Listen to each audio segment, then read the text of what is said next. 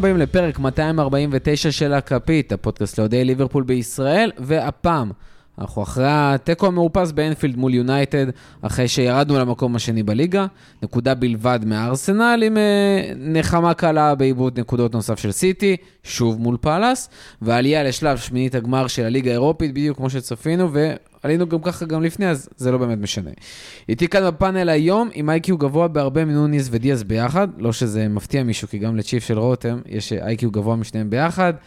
קודם כל נגיד אה, שלום שלום לרותם זמורה, מה קורה? אה, אתה יודע, בימים אלו, בימים משתדלים שיהיה במיוחד בימים בסדר. אלו. במיוחד בימים אלו, כן. במיוחד כשמשחק כל כך נוראי מול יונייטד, ואז אתה צריך לבוא ולדבר למיקרופון. אתה יודע, אתה מצפה לאיזשהו אסקפיזם מכדורגל, ואז אתה סובל ממנו 90 דקות, אז... אה, אז אתה מרגיש כאילו צפית בליגה האיטלקית. אסף מנטבר, מה קורה? תשמע, אין ספק שזה היה משחק מעצבן. זה, כאילו, זה קודם כל. ומעבר לזה, מקווה ש- שילמדו ממנו הלאה. זו התקווה היחידה שלי. טוב, אז יאללה, ניכנס אה, זריז לעניינים. אה, כאמור, כותרת ענקית ועצומה באותיות, אה, באותיות ענק של תיקו מתסכל מול יונייטד, מהסיבה הפשוטה ש... אה, כמה סיבות. קודם כל נתחיל מזה שהיה לנו ציפיות גבוהות בהתאם לנסיבות הקודמות. יונייטד זה כבר משחק חמישי שהיא לא מבקיעה באנפילד. הגיעה אחרי ארבעה משחקים כאלה, וציפינו שבמצב הזה צריך להיות סביר, ואכן היה. זהו, רק חמישי? רצוף, שהם לא מפקיעים בכלל. זה היה המשחק החמישי, הגענו אחרי ארבעה. אה, בנוסף, היינו רגילים שאנחנו מפקיעים הרבה מול יונייטד, דיברנו על זה שבשלושה מתוך ארבעת המשחקים האחרונים היה 2, 7 ו-5, נכון? יונייטד אה, באנפילד, זה המשחק הכי קל בעונה. כן, כן, חד משמעית. ועם כל זה, זה היה קל עליו או לא קל? קלופ אמר ברעיון אחרי המשחק, וואלה, זה היה המשחק הכי דומיננטי של ליברפול.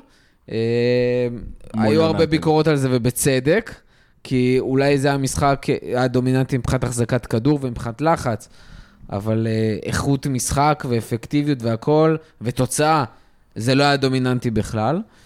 אה, זה הלך בקלות הרבה יותר לכיוון של יונייטד, מבחינת ה... מה שהם ציפו להוציא מהמשחק הזה. אה, ו-38 fucking מצבים לשער של יונייטד, שזה בערך פי שתיים מכמות מאוד גבוהה, כאילו, במשחק פרמייר ליג רגיל, ופשוט לא מצליחים להבקיע שער אחד. כאילו, יותר מתסכל מזה לא יכול להיות. אה, היכולת שלנו הייתה יותר מתסכלת מהכל. אה, אתה יודע, אנחנו זוכרים אה, משחקים בעבר שלא בהכרח נגד יונייטד, אבל שהגענו להמון מצבים, לא נכנס, ואתה אומר, יש ימים כאלה, זאת אומרת, זה מתסכל, זה מעצבן, זה הכל, אבל יצרת, הגעת לדברים, עשית, ולא נכנס, יש ימים כאלה. זה לא היה מהימים האלה. זה היה יום שפשוט אה, דברים לא עובדים בו. והדבר הכי מדאיג מהמשחק הזה זה שזה, כמו שדיברנו בפרק הקודם, זה לא הפתיע אף אחד. נכון. זה לא היה משחק מפתיע. ו... אבל יכול להיות שזה היה מפתיע ולא מפתיע? יכול להיות שזה לא היה מפתיע. היכולת, הצורת משחק לא הייתה מפתיעה, כי צפינו את זה, דיברנו על זה בפרק קודם, דיברנו על זה הרבה לפני, דיברנו על זה גם בעונה הקודמת. אמ, אבל גם מפתיע, כי אמרת, למרות היכולת הזאתי, ובזכות גם התוצאות הקודמות, אני צריך לנצח. זאת אומרת, גם, אני לא יודע כמה שהיכולת תסכלה אותי, תסכל אותי, שכאילו התוצאה תסכלה אותי עוד יותר. אמרתי, טוב, יאללה, קוסומו היכולת, שים את ה-1-0, ננצח את המשחק הזה, קחת שלוש נקודות, ולסיים עוד פעם את המחזור במקום הראשון בליגה.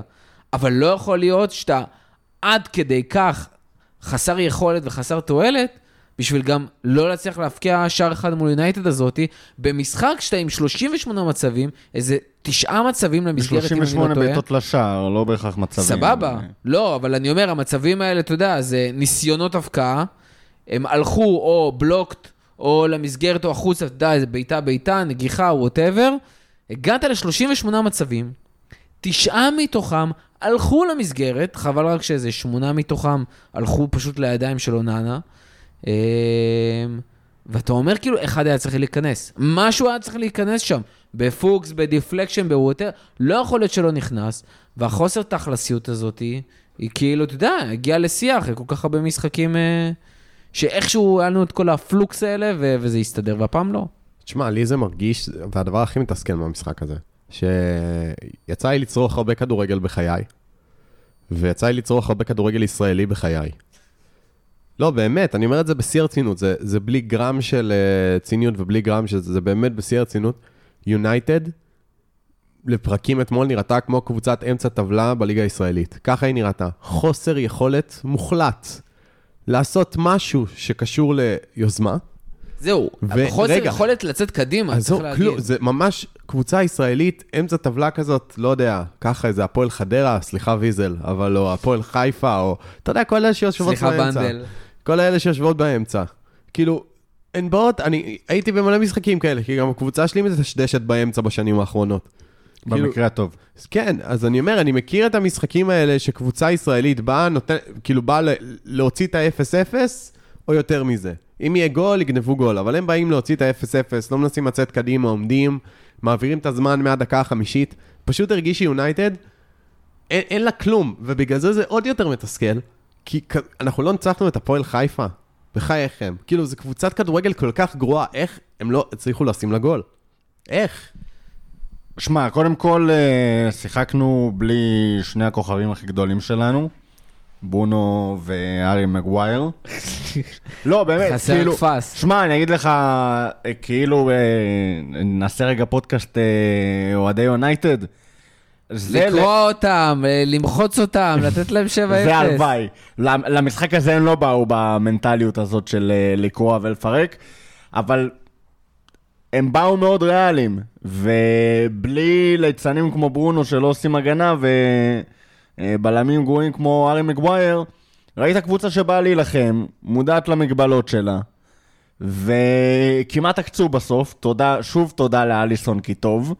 אה, למרות שאולי היה עדיף שנספוג שער, כי אולי אז היינו אה, גם כובשים. בחזרה, כן, כובשים בחזרה כמו שאנחנו אוהבים, אבל אה, הייתה קבוצה אחת שבאה ונלחמה ועשתה בונקר, ואולי בימים אחרים הייתי, אתה יודע, קצת אה, מנצל את הבונקר הזה בשביל אה, כאילו לשמוח עדיין, ל, אה, לשמוח לאיד, כי איזה מצב עלוב בו יונייטד אה, מנ- שמחה וחוגגת אה, תיקו באנפילד אחרי בונקר מביש שכזה, אבל מנגד, ידענו שזה מה שיקרה.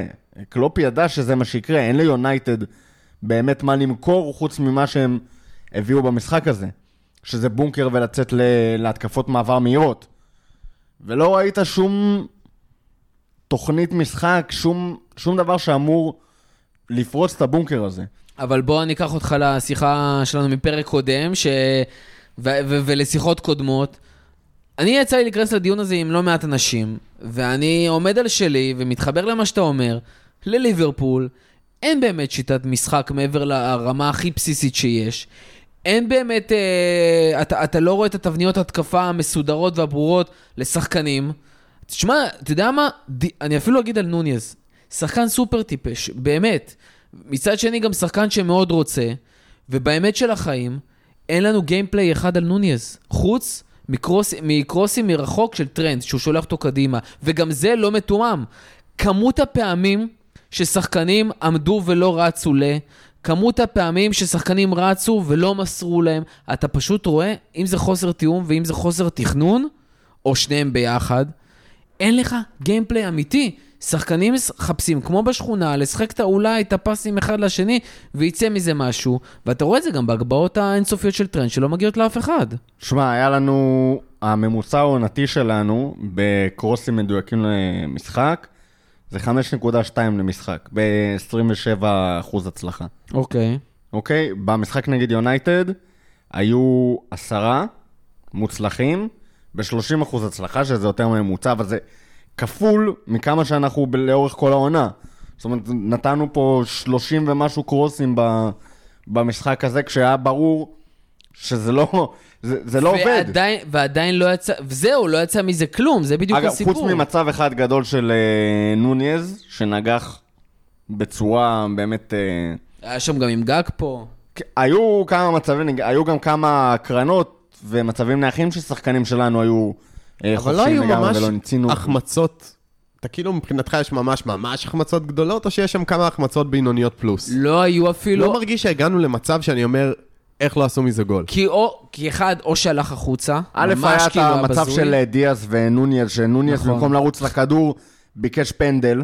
שלא היה שם מצב.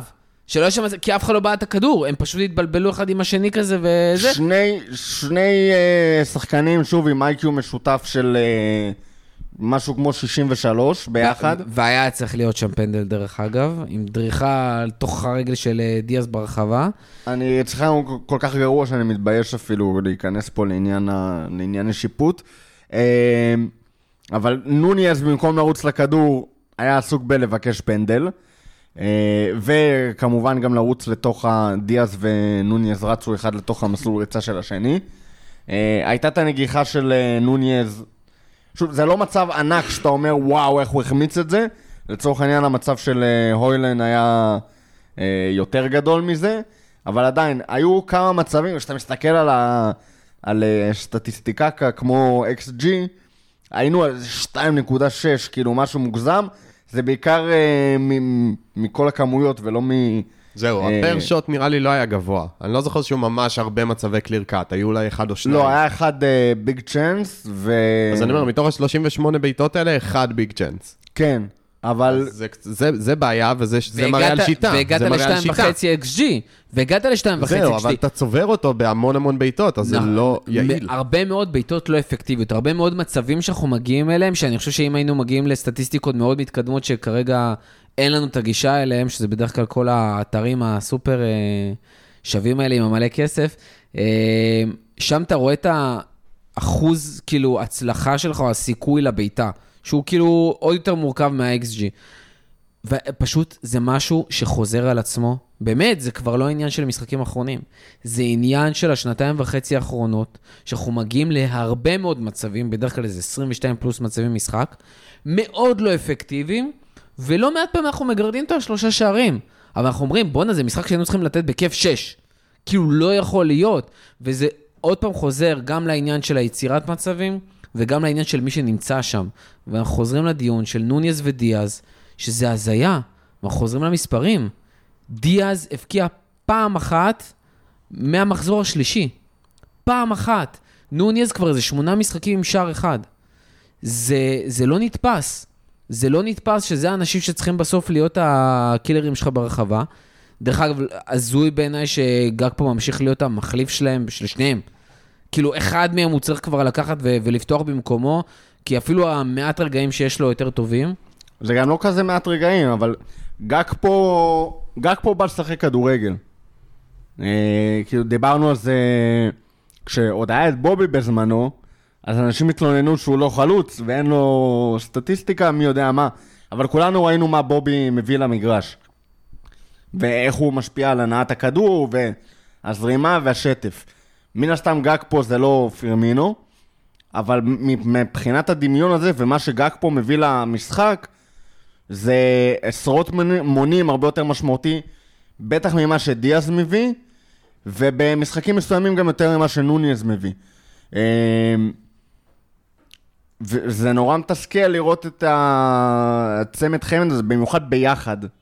לא יודע, דיאז עוד יש לו, אני מתנצל אולי לא בפעם הראשונה, על אה, לגיא רגב, על, אה, על לואיס דיאז, ששנה שעברה היו לנו פה הרבה, שנה, לא, לפני שנתיים אפילו.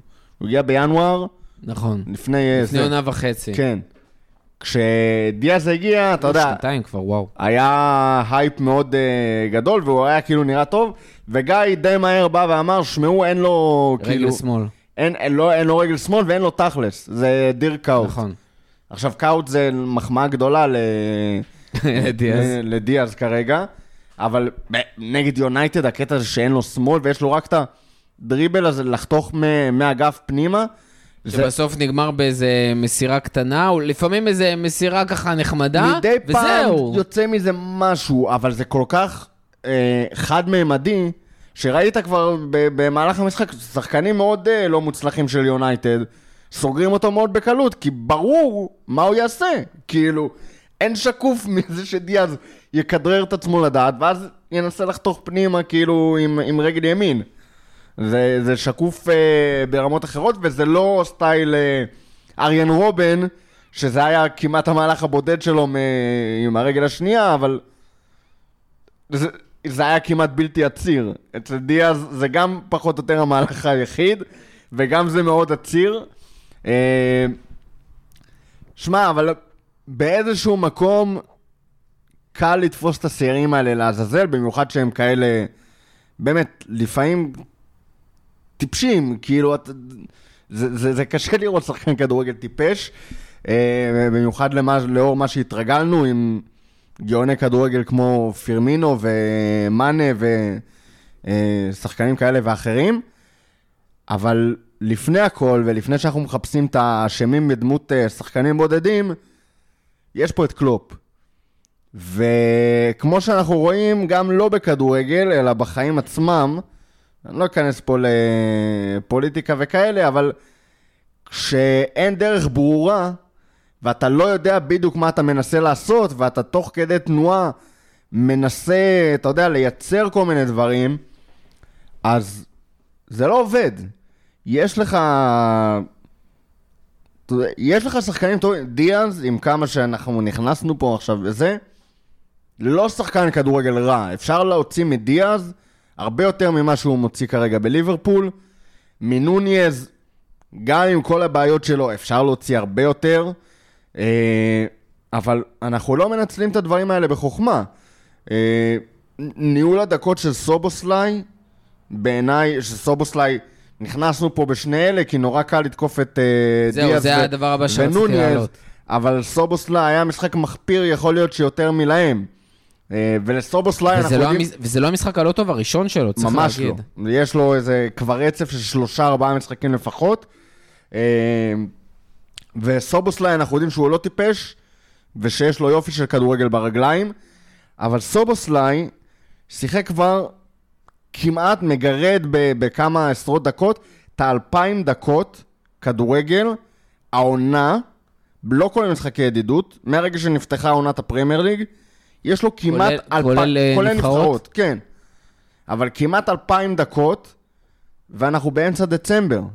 זה כמות משוגעת, כאילו, יש שחקנים של, אה, אה, של סיטי ודומיהם שמגרדים את ה-3,000 דקות ב- בעונה שלמה, ואתה לא יכול לפרק לך את סובוסליי ואז לבוא בטענות על זה שהוא לא מדויק ולא זה. וזה לא שאין לסובוסליי אלטרנטיבות. איפה אליוט? איפה ג'ונס שהיו נהדרים? למה אי אפשר לפתוח עם אחד מהם? זאת אומרת, דרך אגב, אליוט היה מדהים ב-7-0 עונה שעברה.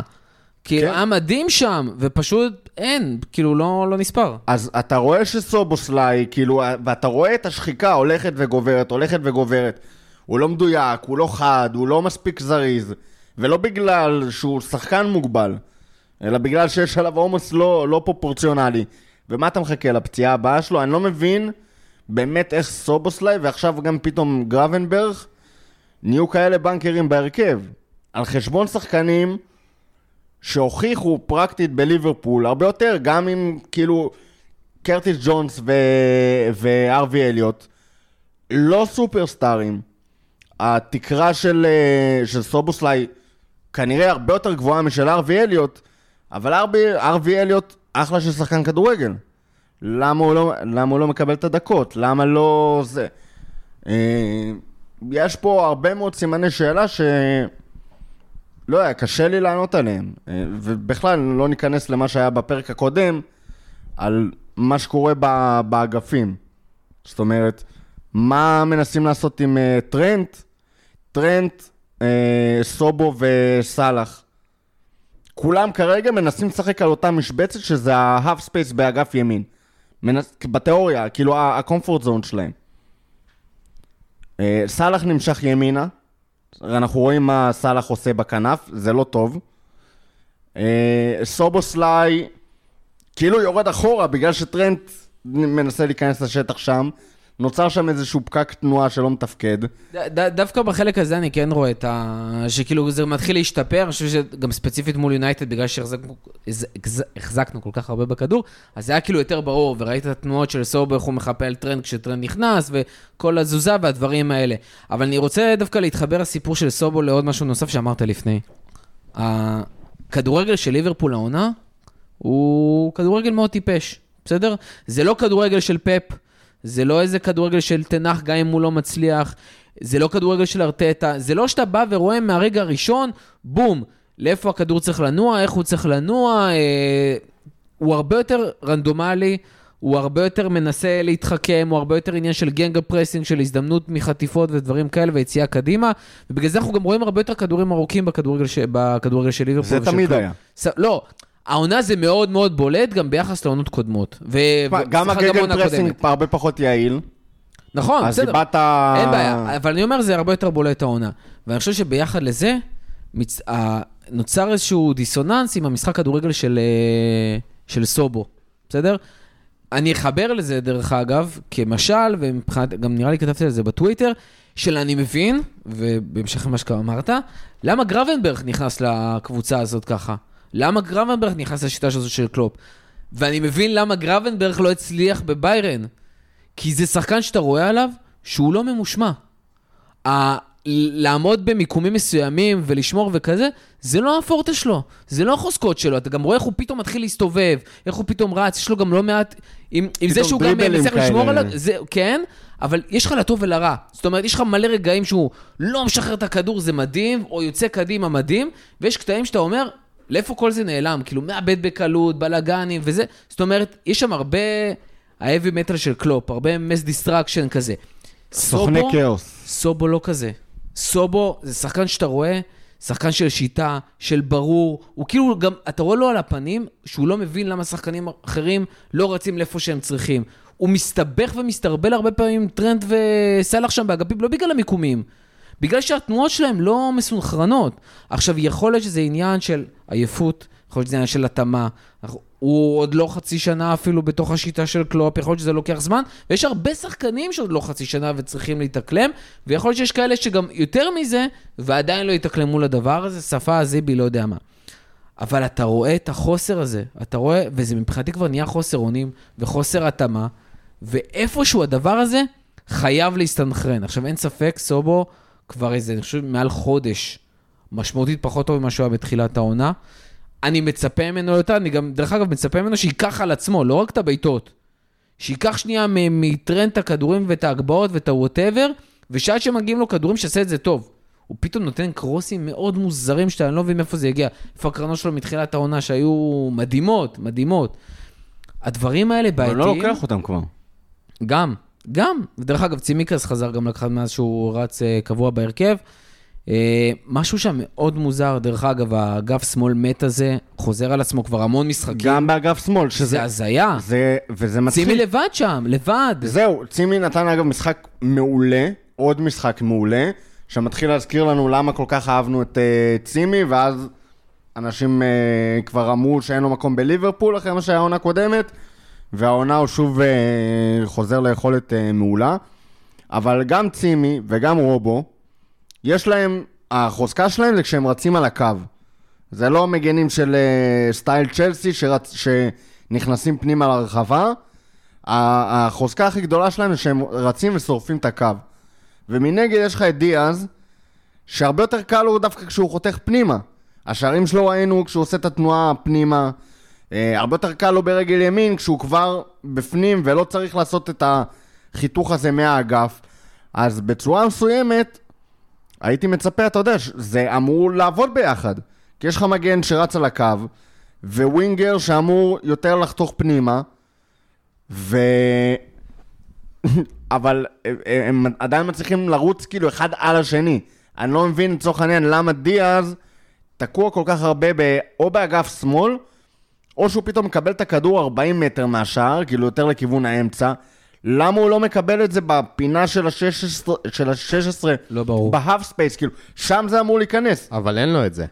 אין לו את זה בארסנל. הוא, בשביל, התנועה שלו מתחילה בקו, הוא ווינגר קו, שאוהב לחתוך פנימה. אבל הוא, אוהב, הוא חייב להתחיל את הדריבל שלו עם הפנים על הקו. אבל הוא צריך... הוא לא אתה אבל- יודע מה? אבל הוא יכול לעשות את חכה, הריצה. חכה, הוא לא. שחקן- לא את- שחקן שיודע לקבל כדור איתך, בצפיפות. זורם איתך, זורם איתך. אתה זוכר מתי פעם אחרונה דיאז היה בשליש הקדמי על הקו?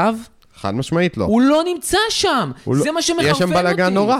אני זורם עם זה שזה הסגנון של דיאז וזה מה יש. אני זורם עם זה שנוניז, מה שהוא יודע לעשות זה להיות חלוץ רחבה ולקבל כדורים שם. לא יכול להיות שבשני המצבים האלה, זה פשוט לא קורה. אני מסכים, אני חושב שזה גם מוזר שצימקס עלה כל כך הרבה, כי לכאורה בשיטה הזאת עם טרנט באמצע, מה שעושים בשביל לחפות עליו זה שהבלם מצד ימין זז יותר ימינה, וירג'יל זז לאמצע, ואז לכאורה מי שאמור לסגור את השלישייה הזאת, כדי לא להשאיר חור עצום באגף שמאל, זה המגן השמאלי, שזה רוברטסון או צימקס, שאמורים להשלים מין חצי שלישיית הגנה כזאת.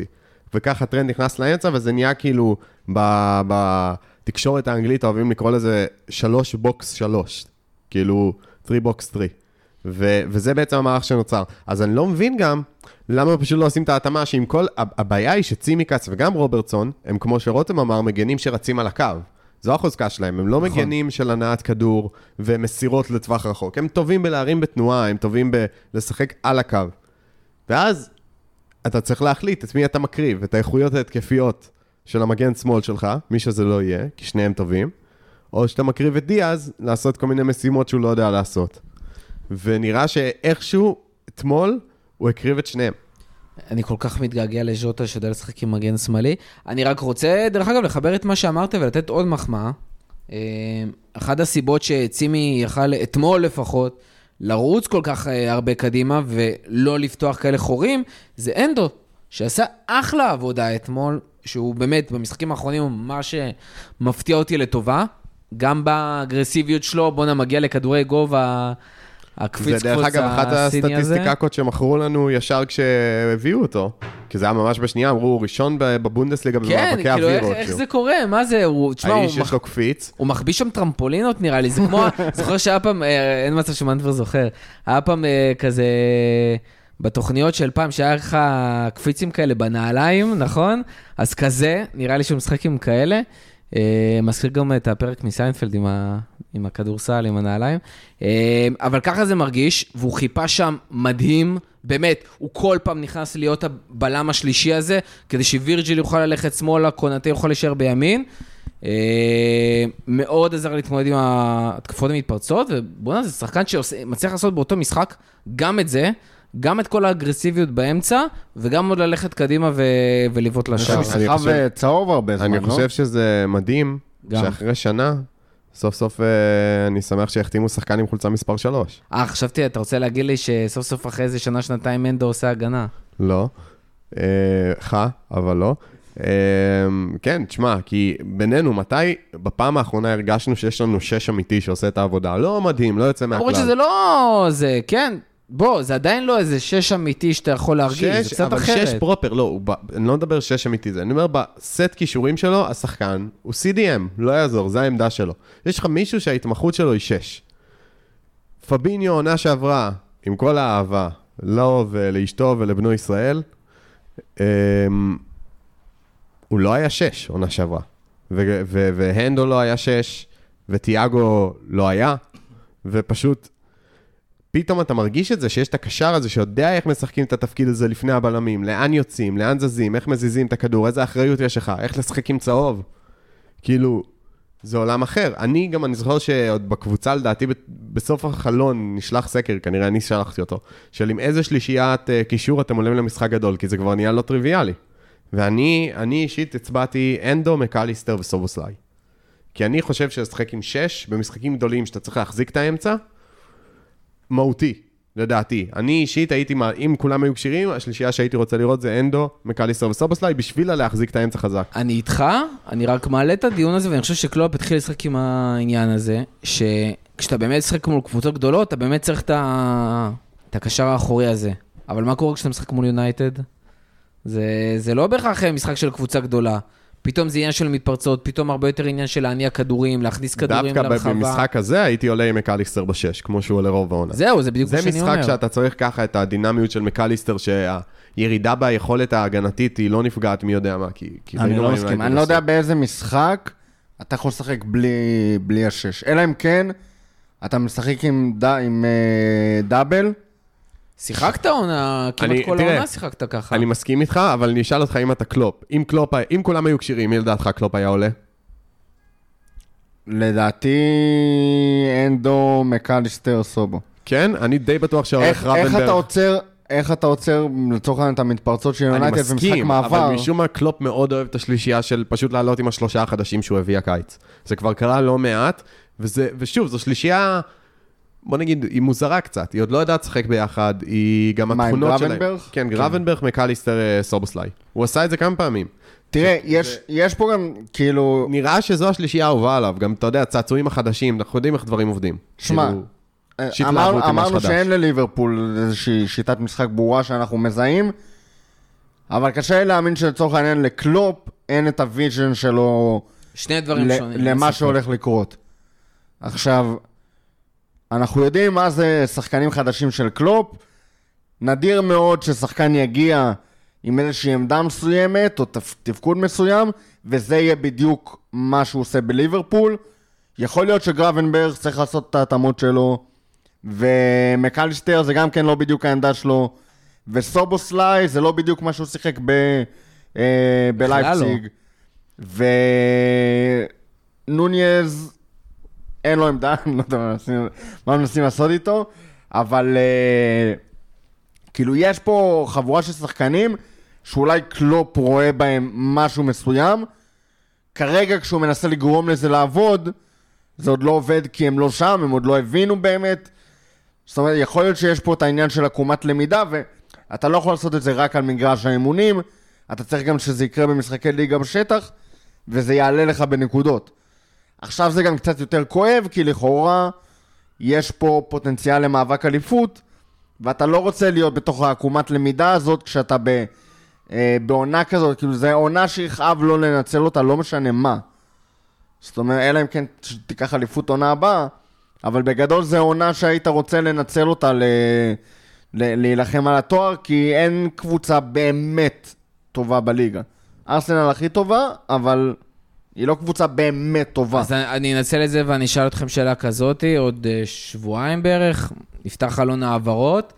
בדיוק בסיטואציה הזאת, שאתה יודע, גם אם מקום ראשון, לא מקום ראשון, מרחק נגיד זורם שלוש נקודות מהטופ, אתה מרגיש שבעונה כזאת, כמו שאתה אומר, רותם, אפשר לרוץ על האליפות? אפשר לעקוץ פה אליפות במרכאות?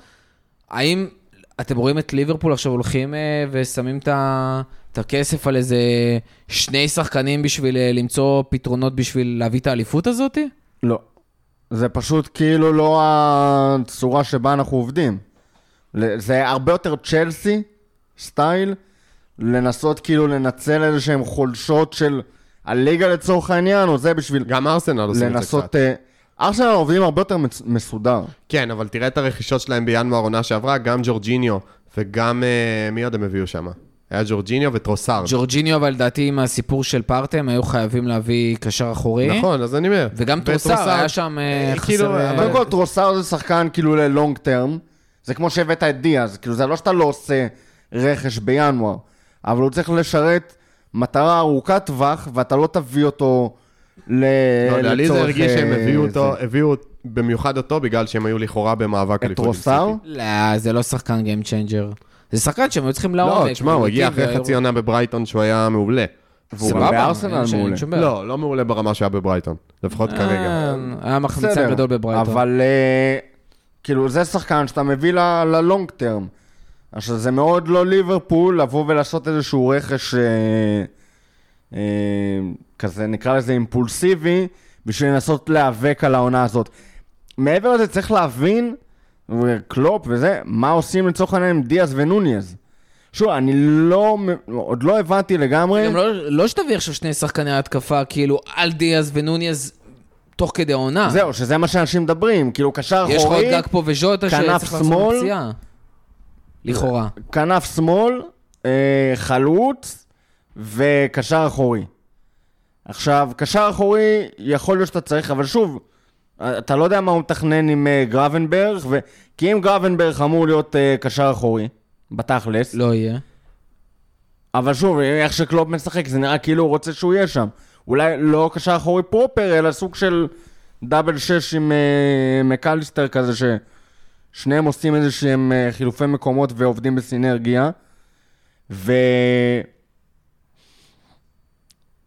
אם אתה לא מוותר על דיאז, אז אתה לא תביא עוד ווינגר על הראש שלו, כשיש לך שם גם את אה, ז'וטה וכאילו זה.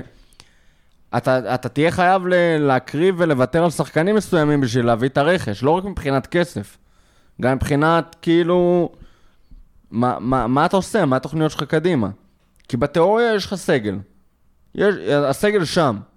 זהו, אני רוצה להגיד, דרך אגב, זה לא כמו סגל כאילו ברמת האיכות, כמו ברמת המספרים. יש לך סגל מלא, כאילו, דיברו על זה בקיץ שחסר שחק... יש לך סגל מלא.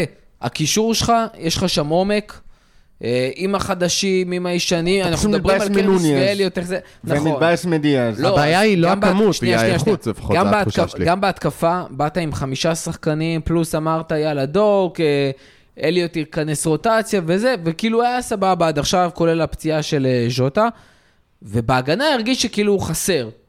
ודווקא הסתדרנו, כי כאילו גומז השתפר, וצימקס השתפר, ואני אומר, וואלה, לא, לא דחוף לי עכשיו, אפשר לחכות לקיץ. מדברים על מגן ימני, של- וגם עם. הפציעה של מטיב, פתאום אתה רואה שקוואנסה, צריך להגיד, משחקים האחרונים נותן אחלה משחקים ביחס לציפיות וביחס לזה שרצינו להביא איזה, את אה, זה של אה, צ'לסי באיזה קולווין. 70 מיליון, את קולוויל. אז כאילו, אתה אומר, יאללה, סבבה, וכאילו, קונאטה אחלה וזה, וגומז לפעמים מחליף, ווירג'יל השתפר. זאת אומרת, יש פה אחלה, כאילו, הסגל במצב טוב. בכמות הוא שלו. פשוט, נכון, ברמה, אתה יודע מה? אני שם אפילו איכות סבבה. ברמת המיצוי של הסגל, אנחנו לא מצליחים לראות. ושם יש שתי אופציות. או שאתה אומר, כשזה הכי קלופ בעולם והכי FSG בעולם, אני רוצה למצא את הדבר הזה, אני רוצה לתת להם זמן, אני רוצה לתת להם ביטחון, אני סומך עליהם, אני לא שם עכשיו מקלות בגלגלים, אני לא עושה בלאגן בחדר הלבשה, או שאתה כן מביא פרש בלאד, סטייל דיאז, של יש לי איזשהו מישהו שאני מוכן לקחת עליו את הסיכון.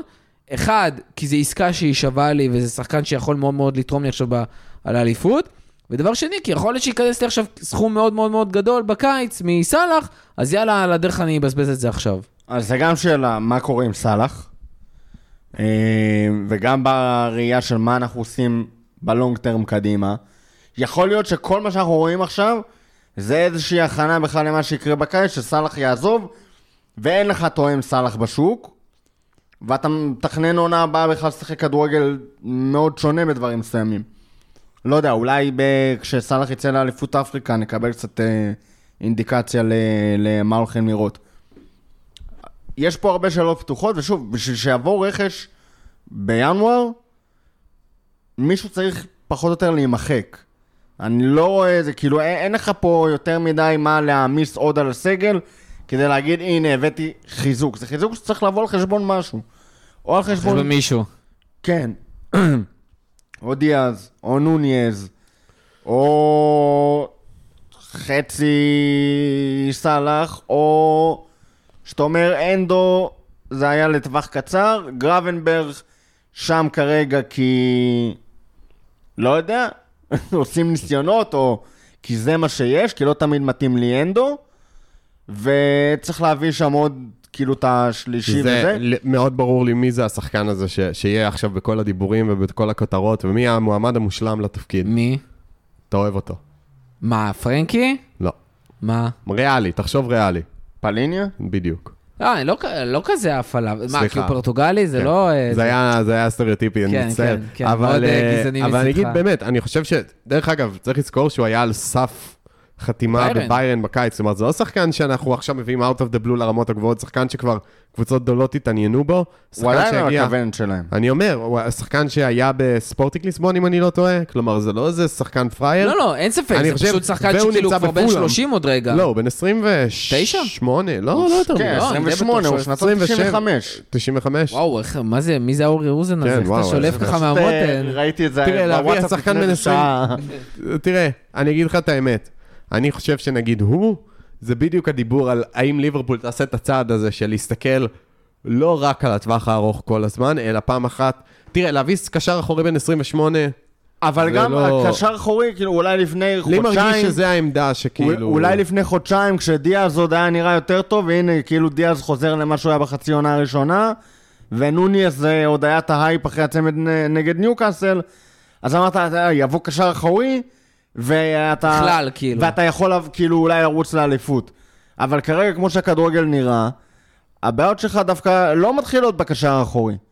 הבעיות שלך הן הרבה יותר כאילו עמוקות, הן לא- גם הרבה יותר סיסטמטיות מאשר כן. שחקן כזה או אחר. זה כן, זה לא, כאילו שוב, ראינו את אה, אנדו ממלא את התפקיד של הקשר האחורי. זה לא קשר אחורי לצורך העניין של קבוצה אלופה, אבל אתה יכול לשחק כדורגל, אחלה של כדורגל, עם אנדו כקשר אחורי ולהיכנס לטופ 4, ולשדרג את אנדו בקשר אחורי יותר טוב, זה, אני לא חושב שזה מה שפתאום... השאלה, אני אגיד לך מה אה, הקטע, זה. אני אגיד לך מה הקטע לדעתי. בגלל שאנדו הוא לא איזה שחקן עם... אה, מבחינת סדר גודל יחסי ציבור, אני מדבר, איך שאתה תופס את אנדו, הוא לא איזה שחקן דגול. כלומר, במשחקים גדולים, זה לא היה עכשיו, מבחינת, לדעתי, רוב אוהדי ליברפול, קונצנזוס שאנדו צריך לפתוח תמיד. יש, יכול להיות שיש לא מעט אוהדי ליברפול שיגידו לך, משחקים גדולים הייתי רוצה לראות מקליסטר, סובוסליי, אליוט, וכאלה שיגידו לך שאני רוצה לראות גרבנברג, סובוסליי, אה, קרטיס, יש לך מלא מלא שילובים שם. אבל אין לך, הוא לא שש מספיק טוב, כי אם הוא היה שש אפילו קצת יותר טוב, כמו פאוליניה, היית אומר, טוב, הוא ממוסמר להרכב, כי אין לנו מישהו אחר. אבל בגלל שהוא לא שש מספיק, לא יודע אם איכותי, כי הוא די טוב, אבל אולי בגלל היחסי ציבור ובגלל הסיבה שאנחנו תופסים אותו, וגם קלופ תופס אותו, שהוא לא יהיה ממוסמר שם להרכב, ובעצם תפנה את מקליסטר. שוב, הוא אמור להיות סוג של גיבוי, אבל גם אם תפנה את מקליסטר, וראינו את מקליסטר גם שאנדו לידו.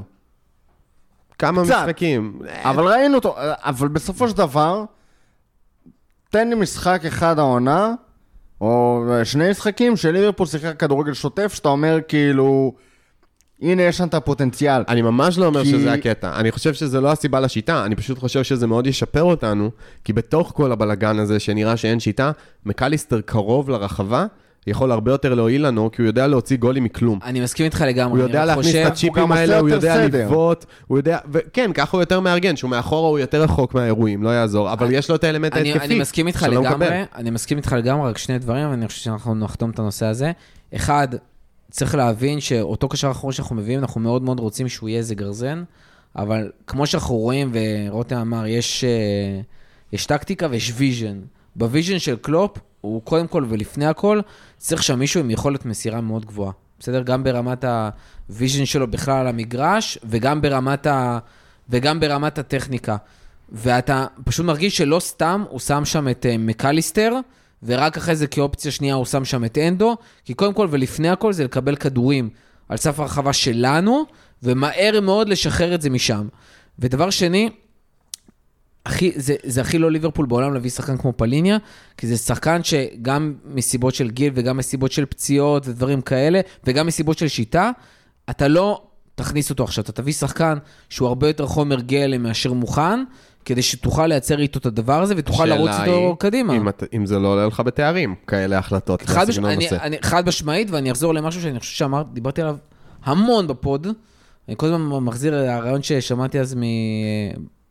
ברח לי כבר שם אחד הכתבים של ליברפול, שכבר לא כתב של ליברפול, והוא דיבר על זה, אני חושב שברדמן TV, שהוא התראיין והוא אמר, הגישה של ליברפול היא לא גישה שאנחנו באים לעונה לקחת תארים. זה גישה, הוא גם אומר, זה לא גישה שאף מועדון לטווח ארוך באמת יכול לבוא ולהגיד אותה, אלא אם כן יש לו באמת איזשהו אה, נקודת מוצא מאוד מאוד חזקה כמו ביירן. מה הכוונה? וזה תופס הרבה פעמים בקבוצות גדולות באירופה, שהן לא באנגליה, בליגת אלופות. הסיכוי, בסדר? אתה לוקח סיכון מאוד מאוד מאוד גבוה, כשאתה בא ואומר דבר כזה, ואתה שם, שופך המון כסף על שחקנים והכול, ואתה לוקח את הסיכון. באנגליה, בפרמייר ליג, בסדר? כל שחקן כזה של 60 מיליון פאונד שאתה מביא, ואתה אומר זה לאליפות ו whatever, אתה לוקח סיכון עצום, וסיכוי מאוד גבוה שאם אתה לא מצ'סטר סיטי, שלא תיקח את האליפות. אז גם השקעת את הדברים האלה, גם יצרת המון מתח, גם יצרת המון לחץ אצל השחקנים, בחדר הלבשה, אצל המאמן והכל אצל האוהדים, וגם בסוף יצא לך הכל האוויר מהבלון. ובגלל זה קשה מאוד לעשות את הדבר הזה. ויש עבודה, צ'לסי. שאתה אתה גם מכיר את זה, נכון, אתה מכיר את זה גם מאוד מה-NBA. בסוף פרויקטים, הפרויקטים המוצלחים וזה, זה פרויקטים של סבלנות, של אורך, לאורך זמן, שאתה אומר, היום אני מתחיל את הפרויקט, השאיפה היא שבעוד 4-5 שנים תהיה לי קבוצת C. ככה ליברפול עבדה, ככה ליברפול עובדת גם עכשיו. אנחנו לא נוכל לשנות את זה, זה נחמד לפנטז ולרצות, וזה אחלה, אפשר לדבר על זה עד מחר. ככה ארסנל, אבל זה ככה לא. אליפות העונה. יכול להיות. תראה, אני אגיד את זה כאילו... זה אותנו לנושא הבא. לא, אז אני אגיד לך רק שנייה, כי זו מטאפורה יפה מה שאמרת. אז נכון, הדרך הנכונה ב-NBA היא באמת לבנות דרך הדראפט ולעשות הכל בבנייה מבפנים, אבל בעיקר החל מ-2008 שהתחיל הטרנד הזה, יש לא מעט אליפויות אינסטנט, שפשוט כמה כוכבים מחליטים, יאללה, בוא ניקח אליפות, וגם עושים טריידים לפני ה trade deadline, ועושים אה, קבוצה אבל לאליפות. אתה רואה, דרך אגב, כי- שבשנים האחרונות זה כבר לא מצליח. דר- ואתה רואה את זה גם בכדורגל אה, שלנו. אתה רואה את זה בפריז. אתה רואה בצ'לסי איך הפרויקט עכשיו מתפוצץ, זה פשוט קורס, צ'לסי כאילו. זה הדוגמה המושלמת. גשר לונדון אבל אני לא, מתמוטט. אומר, אני לא אומר שאנחנו צריכים להרכיב קבוצת כוכבים. אני מדבר על האלמנט שאנחנו רואים שאנחנו מתקרבים לאליפות. זה משהו שכן קורה הרבה ב-NBA, וזה מה שאמרת אפרופו NBA. קבוצות מגיעות לאזור ה trade deadline, שזה בפברואר, רואות שהן בתמונה לאליפות, אומרות, טוב, נעשה טריידים להביא כל מיני role players כזה בשביל לחזק לפלייאוף, וניכנס לזה באם אימא, כי יש סיכוי. אני אומר שמבחינתי, עם כל החזון של ליברפול, אני יודע שזה לא החזון. הייתי רוצה לפעמים שהמנטליות והנרטיב יהיה, יאללה, בוא ניקח את האליפות הזאת, נביא עכשיו אני- איזה אני שחקן. איתך, אני איתך. שכאילו להבין, להבין בינואר, אוקיי, לא נכנסנו לעונה לקחת אליפות, אבל יש הזדמנות. הליגה, לא ידענו איך סיטי תהיה, ארסנל קבוצה לא סופר מרשימה. כאילו, סיטי נראית גמורה מעייפות וגמורה משבעות, כבר שבעה לחלוטין. נראה שהעונה יש לנו הזדמנות לקחת אליפות, ובוא, לקחת אליפות אחת ב-33 שנים. כאילו, רבאק. אבל מנטבר, אם היה שם קשר אחורי שהיית אומר, לא, לא אומר "וואלה, קשר אחורי." שו... שנייה, שנייה, שנייה. שווה להתאבד עליו. בסדר, אני בכוונה הולך לדוגמה הזאת. היה לך קשר אחורי שהיית אומר, שווה להתאבד עליו. היית אומר לי, שמע, יש אופציה להביא את פליניה בהשאלה, סבבה? 15 מיליון פאונד, לא 5, לא זה, 15 מיליון פאונד בהשאלה לשנה, בסדר, לעונה, או 5 מיליון פאונד בשביל החצי שנה הזאתי, הייתי אומר לך, אתה יודע מה, סבבה. זאת אומרת, אני מוכן לשים את הסכום, בשביל שבחצי שנה הזאת אני אוכל לתת boost. אבל אין לנו באמת, הסיכוי שיהיה את השחקן הזה הוא אפסי. דרך אגב, אופציה מנגד, וזה רק, ואנחנו חייבים גם להמשיך לנושא הבא וזה ייקשר, ארסנל, אחד הדברים שמדברים בארסנל על ינואר, זה להביא את האיבנטוני, או מנגד, דרך אגב, את אוסימן, שהם מרגישים שזה שחקן שגם אם ישימו עליו סכום מאוד מאוד גבוה, גם אם זה באמצע העונה, זה שחקן שאפשר לתת איתו גז, כי יש פה סיכוי לאליפות, ויכול להיות שיקדימו לינואר ולא לקיץ. וזה שחקן, כל אחד מהם, שהוא Game Changer, נאהב אחד יותר, אחד פחות, ווטאבר. היית מביא לי שחקן בקליבר כזה, לעמדה שאנחנו מרגישים שאנחנו צריכים, ויכול באמת ממש לשפר את הקבוצה, ולהביא לי את השערים ולהביא ניצחונות, אני איתך. אני איתך לגמרי. על החשבון של נונז לא מעניין אותי, על החשבון של דיאז לא מעניין אותי, קשר אחורי, הכל, אני איתך. הסיכוי של ליברפול תביא כזה, שתהיה מוכנה לשלם מחיר כזה, שיהיה לך בכלל שחקן כזה בשוק, הוא כרגע אבל זה, לחלוטין. זה, זה גם לא אותה סיטואציה, כי ארסנל לצורך העניין קבוצה, היא מוצר כמעט מוגמר, שאתה מחפש להביא לו את כאילו, את את הצד האחרון.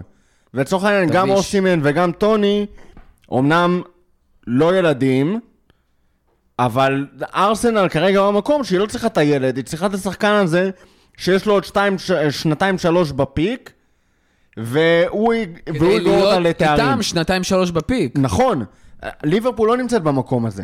ולצורך העניין, שוב, אני לא יודע למה ברחתם לכדורסל כשיש את, ה, את הדוגמה המושלמת של צ'לסי. כי אם תיקח לצורך העניין את השש שנים האחרונות של... דרך אגב, לא רק צ'לסי, שש, שבע- יונייטד, שכבר, אה, אתה יודע, אוכלת סביב הדבר הזה. יונייטד זה דוגמה. אחרת, כי היא מנסה כל הזמן דווקא לרדוף אחרי, ה- הנה העונה, אני אעשה את הזה, ולא אחרי התהליך. אבל צ'לסי לצורך העניין זה, זה דוגמה גם למה שטוב בטקטיקה הזאת וגם למה שרע. קח את השבע שנים האחרונות של, יונ... של אה, צ'לסי, יש שם אליפות ויש שם צ'מפיונס. אבל אין שם שתי עונות ברצף שהייתה להם קבוצת כדורגל טובה. אין שם כאילו כלום. אז הם כל עונה מנסים לעשות את העקיצה הזאת, ומדי פעם זה מביא להם תארים, אבל בין לבין יש לך שנים של, אתה אומר, מה זה הקבוצה הזאת? ואז אתה עוקץ אליפות, אז... או עוקץ, צ'מפיונס, וכאילו זה לא נאמר בתור זלזול ב, בתארים שצ'לסי לקחה. זה בסופו של דבר אותה כמות תארים שאנחנו לקחנו, עם כל הדברים הטובים שעשינו, התארים הגדולים, צ'לסי ואנחנו הבאנו את אותם דברים. אבל בחיים לא הייתי מתחלף עם אוהדי צ'לסי, כי יש להם עונות באמת, כאילו, משהו וואו, ביזיוני. עונה שעברה, אוהדי צ'לסי פשוט עונה אה, שעברה. אחרי עונת האליפות, אני גם כן חושב, הם סיימו איזה 10-12 זה... יש להם את ה... אה, אתה באמת, זה לקחת את התואר, אבל אין שם את ה-long process.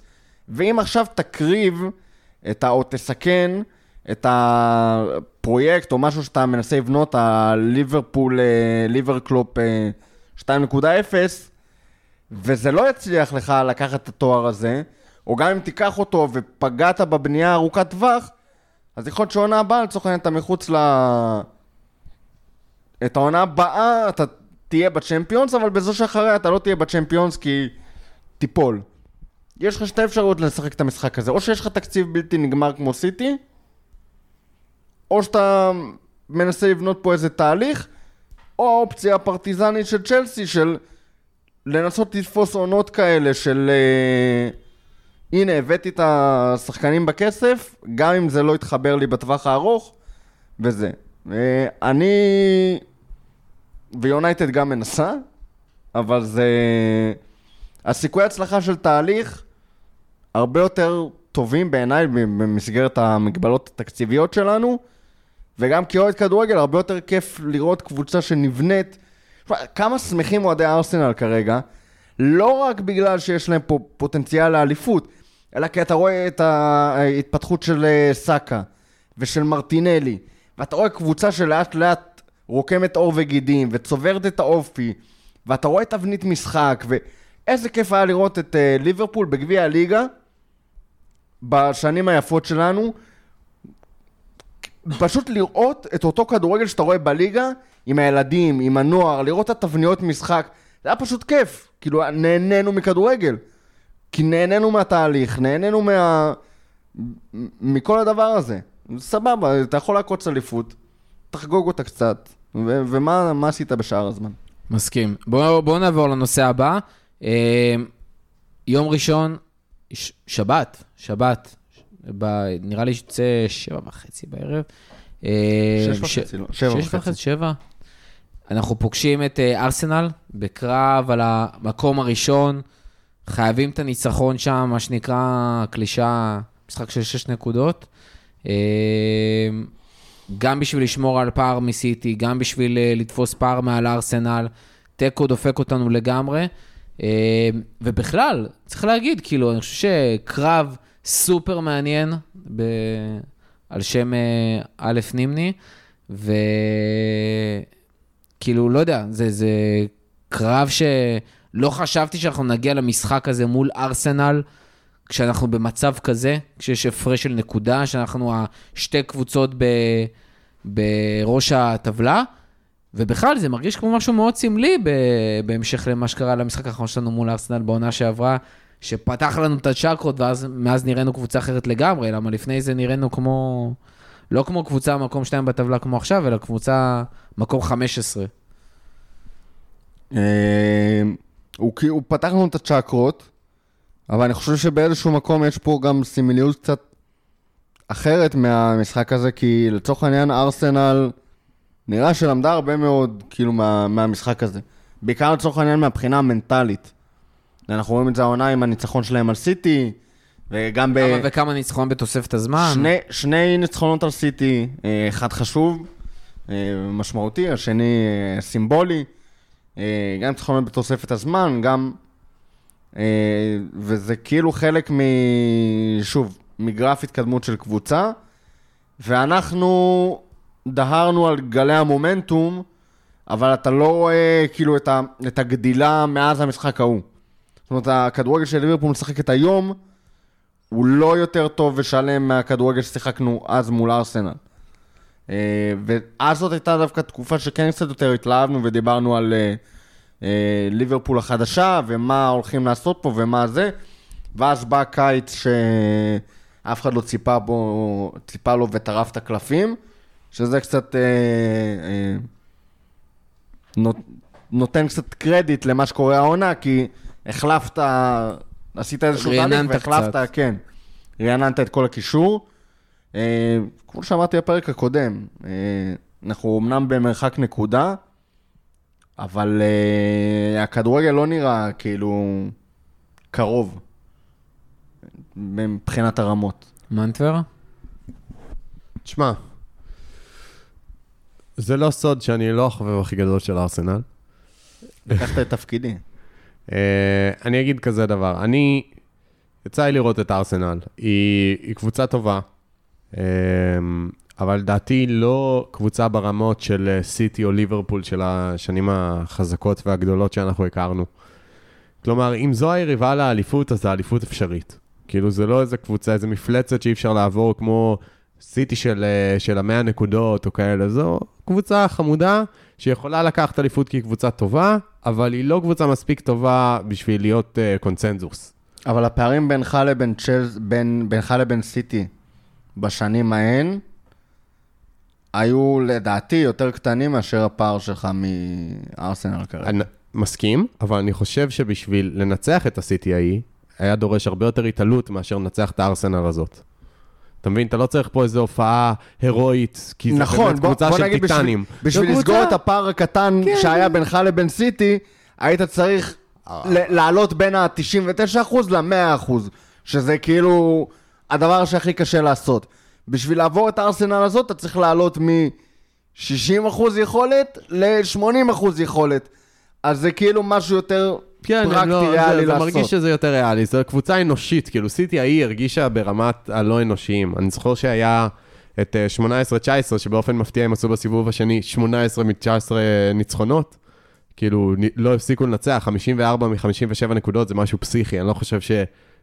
לא יודע, צריך לבדוק אם אי פעם עשו סיבוב יותר טוב מזה. נכון, אבל זה- לא, אז אני אומר, התנפצה קצת הבועה של אה, לא, התקופה הזאת. של אה, סיטי. לא, אבל אני אומר, 55. יצא- יצאנו קצת מהבועה הזאת של אה, סיטי אני אומר, אז- ה-untouchable. אני אומר, אז. ארסנל היא לא כזאת. ארסנל היא נכון. לא כזאת, היא קבוצה שאפשר אפשר לקחת ממנה אליפות, למרות שאנחנו קבוצה בשנה הראשונה של התהליך והם ברביעית, שלישית, וואטאבר, אבל אני באמת חושב שאנחנו, שצריך לבוא למשחק הזה בשביל, קודם כל, אם... שייתנו להם לשתות לא יודע כמה משקאות אנרגיה ו- וכאפות לפנים ואמבטיות קרח, כי הם צריכים לבוא, מבחינתי, בטירוף. נגד יונייטד היה טירוף, אבל לא מספיק טירוף. טירוף. היה 20 דקות 20 דקות ראשונות. ראשונות היה טירוף, אבל אז זה נרגע, אבל זה שתקפנו לקופ מחצית ראשונה, זה גם היה מחדל. לא משנה. אני, אני, אני חושב שנגד ארסנל, אה, מבחינת הרכב, אם מקליסטר כשיר, אני עולה איתו, כאילו לפני חרבנברג. אה, סובוסליי אה, ייהנה מחמת הספק, כי חרבנברג גם לא איזה משכנע גדול. אליוט זה לכאורה ה- ההתלבטות, אבל אה, אני עדיין, כאילו, אם אתה כן, עושה... אתה עולה עם כזה קישור נגד אה, קישור של ארסנל? מה, אה, מקליסטר, סובו ואנדו? כן. כאילו, יש לך משהו יותר טוב? זו התחושה שלי. כאילו, יותר... לא, זה כן. זה הכי מחזיק שלך. שמע, הבנתי את אליוט אה, במקום... אה, לא, אליוט, כאילו התחרות, תראה, אנדו מבחינתי ממוסמר.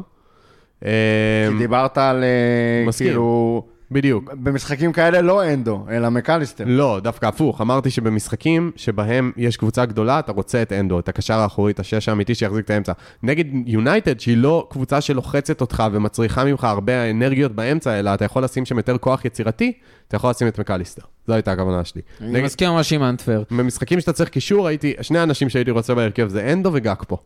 זה, זה השניים שהם יותר מחזיקים, אנדו כי הוא שש, וגקפו כי הוא יותר יודע להחזיק משחק ולחלק משחק מנוניז. אני אגיד לך, אני, אני פה מאוד לא מסכים עם הגישה כאילו למשחק של לבוא באטרף. כי...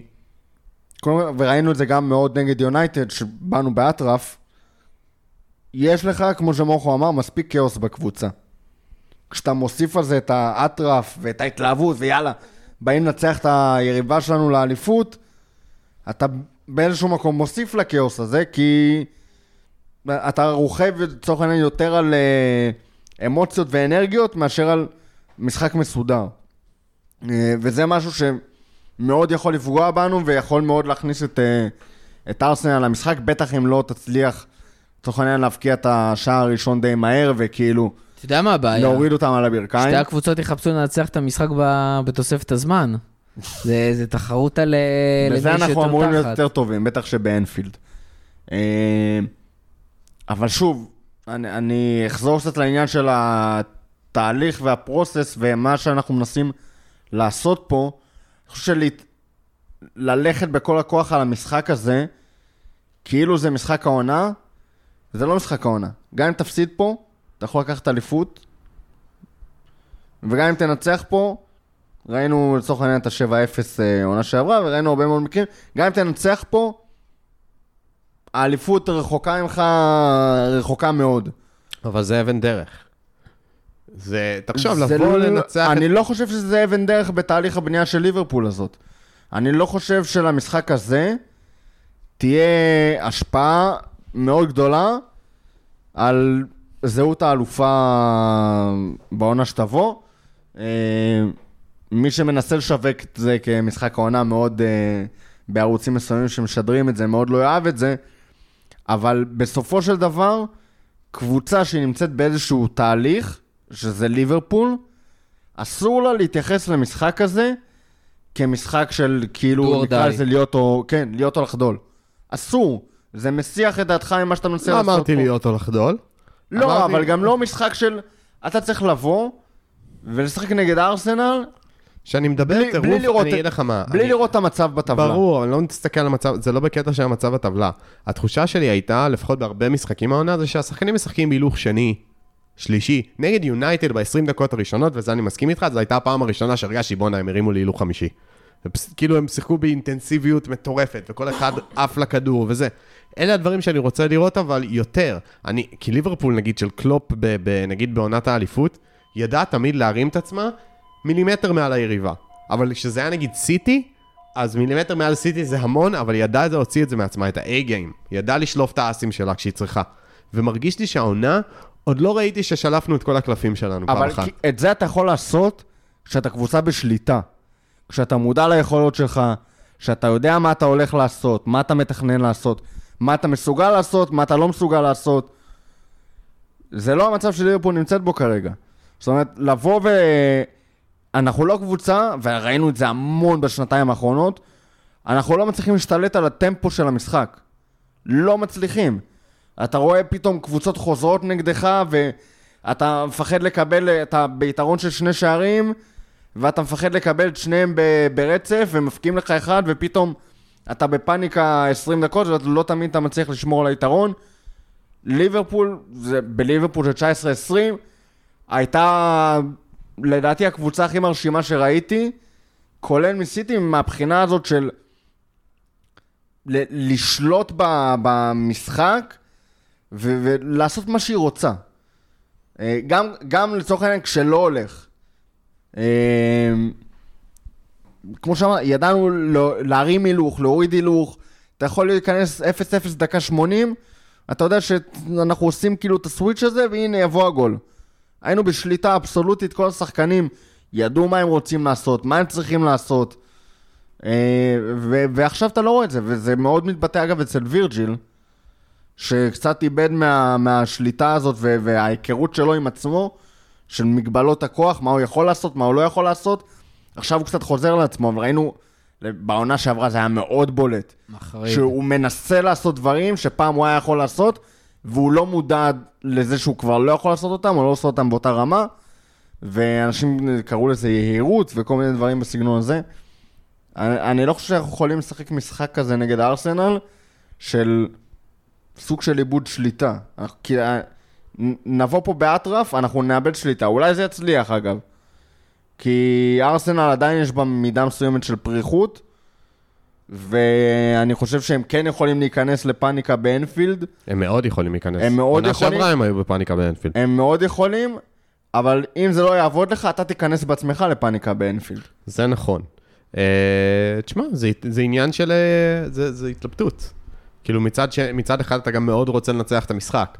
אתה מבין, ומרגיש שלפעמים אה, מה שיש לקבוצה הזאת, בגלל שאין בשיטה יותר מדי, זה דווקא האנרגיות וה, והמרץ וה, וה, יודע, והרצון לנצח בטירוף לפעמים, ולפעמים זה מרגיש שזה מה שהיא נותנת. אבל זה ליברפול של השנים הלא טובות. ליברפול שהייתה מנצחת את יונייטד, כי אף פעם לא התבזינו נגד יונייטד כמו שיונייטד מתבזים נגדנו.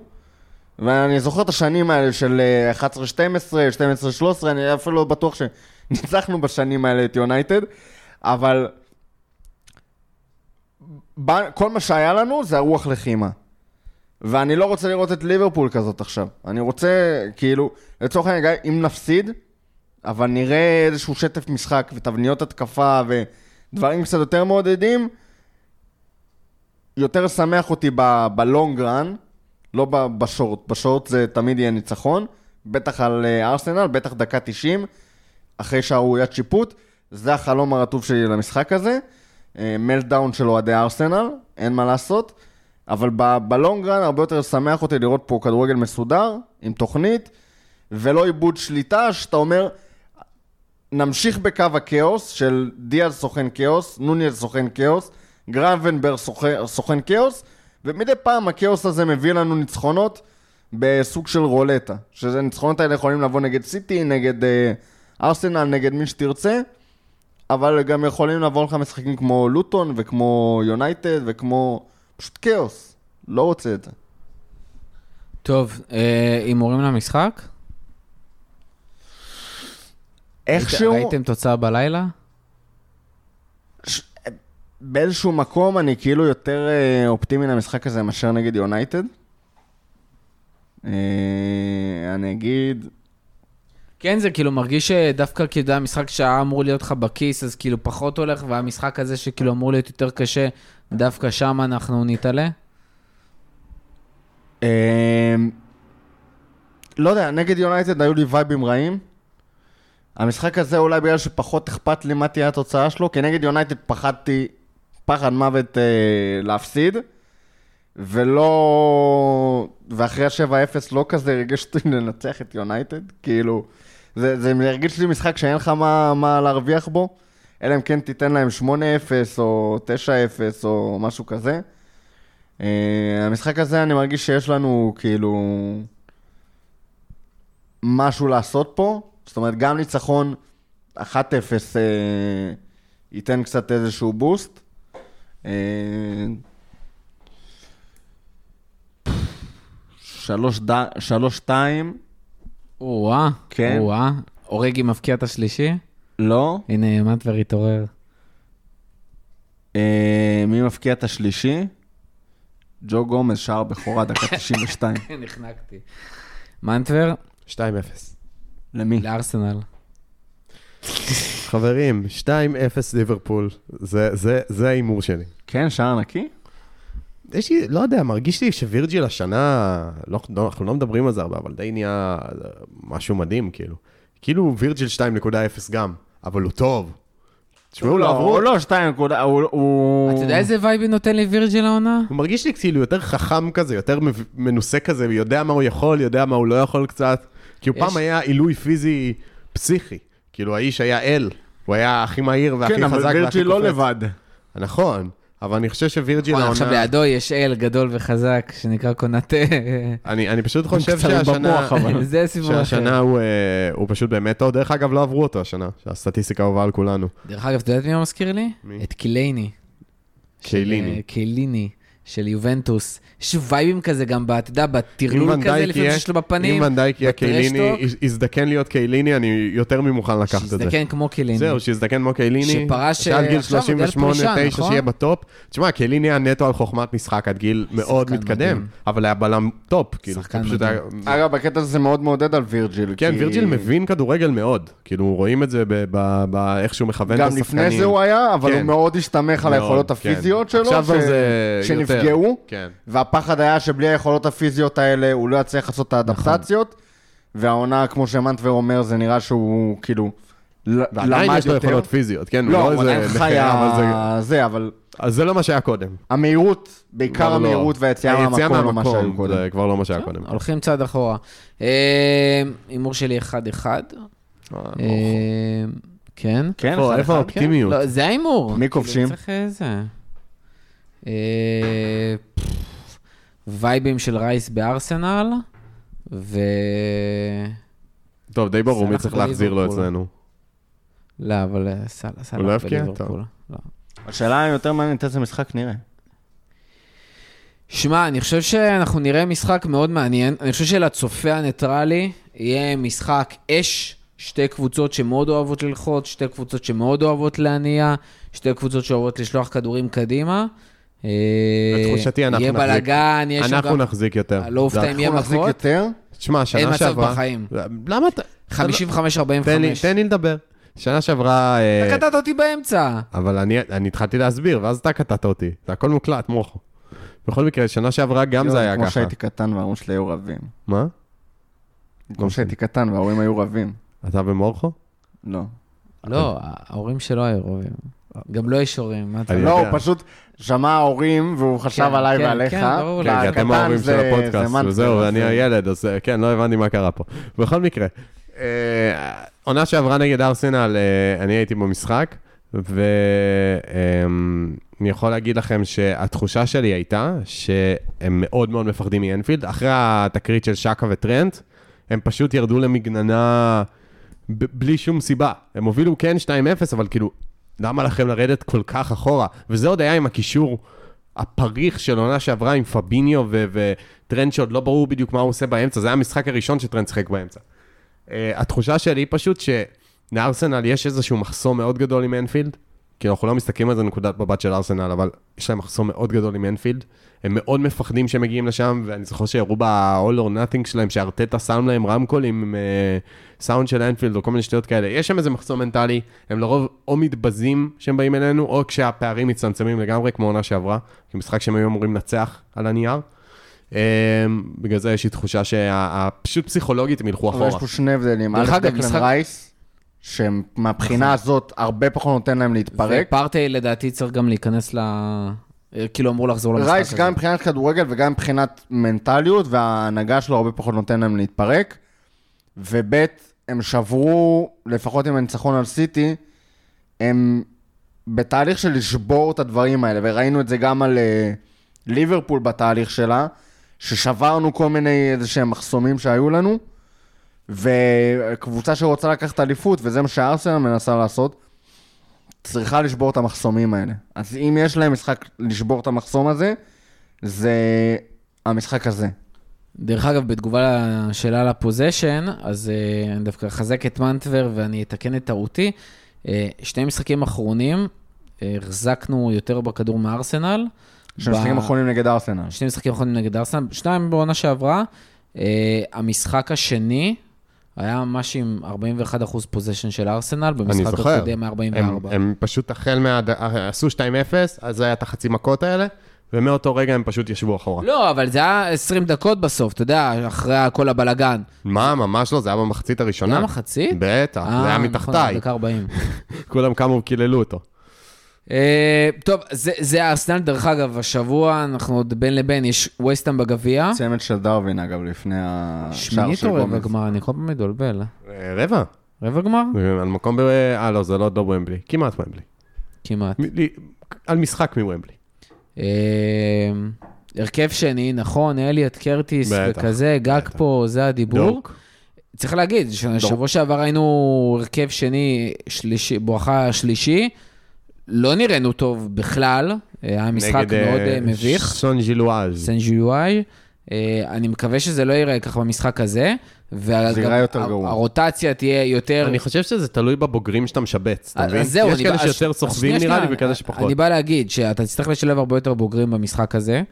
זה גם יהיה משחק הרבה יותר קשוח. ווסטה מגיע אחרי שהיא התפוצצה במחזור האחרון בליגה, שאתה יודע, המשחקים האלה בגביע הם סופר סופר חשובים לה. אה, המזל שלנו שזה באנפילד, ומויס באנפילד זה פיפי בתחתונים. אה, אבל אני בעיקר חושב על איך זה הולך להשפיע על ארסנל, כי זה בסופו של דבר אה, משחק שלא יהיה פשוט בכלל, ברמה אני פיזית, חושב מנטלית. שפשוט, כן, אבל אני פשוט חושב שמי שישחק שם לא יהיה רלוונטי כל כך. נראה לי שקלופ די יעשה את ההפרדה. מי שאמור לפתוח נגד ארסנל ומה בוודאות, אתה עושה, מה, קוואנסה וכזה, כאילו, כל ההרכב השני ב... מבחינתי, מי מגן שמאלי? אה, צ'יימברס? אז אני אומר, אז אתה כאילו חוזר להרכב סן ג'לואש. לא, אני פשוט אומר, אני חושב שזה תלוי בבוגרים, כמו שאמרתי, תלוי בבוגרים שאתה מכניס. יש שחקנים בוגרים שהם יותר סוחבים. מי תמיד היה במשחקים האלה ב- בליברפול 1.0? תמיד שיחק שם, קבוע. קרטיס צ'אנס. לא, מהבוגרים. סאלח. מילנר. למה? כי מילנר צועק על הצעירים, ומילנר מכוון, ומילנר סוחב. אני פשוט חושב שאין לנו כמעט כאלה בקבוצה, שהם כאלה כי בסטייל יצרת של את כל הסוחבים. הזה שלך ותיאגו מת. מה? כאילו, כי זהו, יצרת אז אני אומר, תיאגו נגיד היה. מושלם למשחק הזה. אתה מבין? זה, זה משחק מושלם לשים את תיאגו. אה, תשמע, קרטיס ואליוט לדעתי בוודאות. אה, גג פה, מי- אני מי אישית? לא הייתי מי רוצה... השלישי? מה? מי השלישי בקישור? מי קשר? לא, משחק שלושה משחקים זהו, ברצף. זה לא נראה, זה קשוח. גרבנברג פצוע, כאילו נפצע במשחק האחרון, אני לא יודע כמה הוא יהיה בחוץ. דיברו על איזה חודש, לא? לא ראיתי. כאילו, לא יצא משהו זה, אבל המסטרינג, אז... אה, טריקי, טריקי וריסקי. אולי זה לדודס או טרנט בזה. טוב, אה, מנטבר אה, עוד שנייה בועט אותנו מפה, אז רק נסיים עם, קודם כל פינת הפנטזי, שלא דיברנו עליה הרבה מאוד זמן. אז במקום הראשון בל, בליגה של הכפית, יורגן קלופ, וקלופ סטים, אני לא עובד, ככה מופיע, יורגן קלופ, עם 1,078 נקודות במקום הראשון של הכפית. אה, במקום השני עידן לוצקי, עם עונה אגדית. במקום השלישי אורי רפאלי עם FC מנדלבוים, במקום הרביעי גיא גבע, במקום החמישי דביר ימפולסקי. אה, בעשירייה הראשונה אין אף אחד מהפאנליסטים, מה שלא מפתיע. איזה שוק. איזה שוק. אה, סער עדיין במקום הראשון בפאנליסטים, שזה לא יאומן. שמע, זה מביך. הבן אדם באמת לא מבין בפנטזי, 37 נקודות לא במחזור. האחרון. ועדיין, מקום ראשון, איתי ויזל במקום השני מתקרב אליו, אה, עם 989 נקודות, עם 58, נק- 58 נקודות במחזור האחרון, וגיא רחמי במקום השלישי. אה, רותם כבר פרש, והקבוצה הכושלת ש... אני לא פרשתי, אני מחקתי את הקבוצה. זה, והקבוצה הכושלת שבנדל, ש, של בנדל, שמנטבר ואיתי אה, מנהלים לו, אפילו יותר נמוכה משלי, אז אה, עצוב מאוד, למרות החצי הירוק. חצי ירוק, זה תהליך, אתם דיברתם על תהליכים. תהליך, תהליך. משהו אחרון לסיום? יש מפגש נגד ארסנל. אה, בזויפר. חוג האוהדים של ליברפול חוג האוהדים בישראל. של ליברפול בישראל. בזויפר. רמת החייל. אה, רמת החייל זה חג של מקום, אבל אה, אנחנו מנסים לחזור. שוב, שגרה חדשה. אני חושב שבתור מישהו שמאוד חשובה לו הקהילה הזאת, והמפגשים ודברים כאלה, אה, אשמח לראותכם. מפציר. לא מפציר, כל אחד שיעשה מה שבא לו, יש אה, מרחב מוגן, הכל אה, לפי הנחיות אה, פיקוד העורף כמובן, אבל אה, מוזמנים, אני לא יודע כמה שירה תהיה, כמה זה, אבל זה חלק מהקהילה פה, זה חלק ממי שאנחנו. אה, מפמיליה! לפמיליה. מנטבר, משהו אחרון לסיום? יאללה, לפרק קצת תותחנים. אמן. Uh, תודה רבה לכל מי שהיה איתנו עד הסוף, תודה רבה אור רותם, תודה רבה מנטבר. Uh, ועד הפעם הבאה. לפטר. לפטר.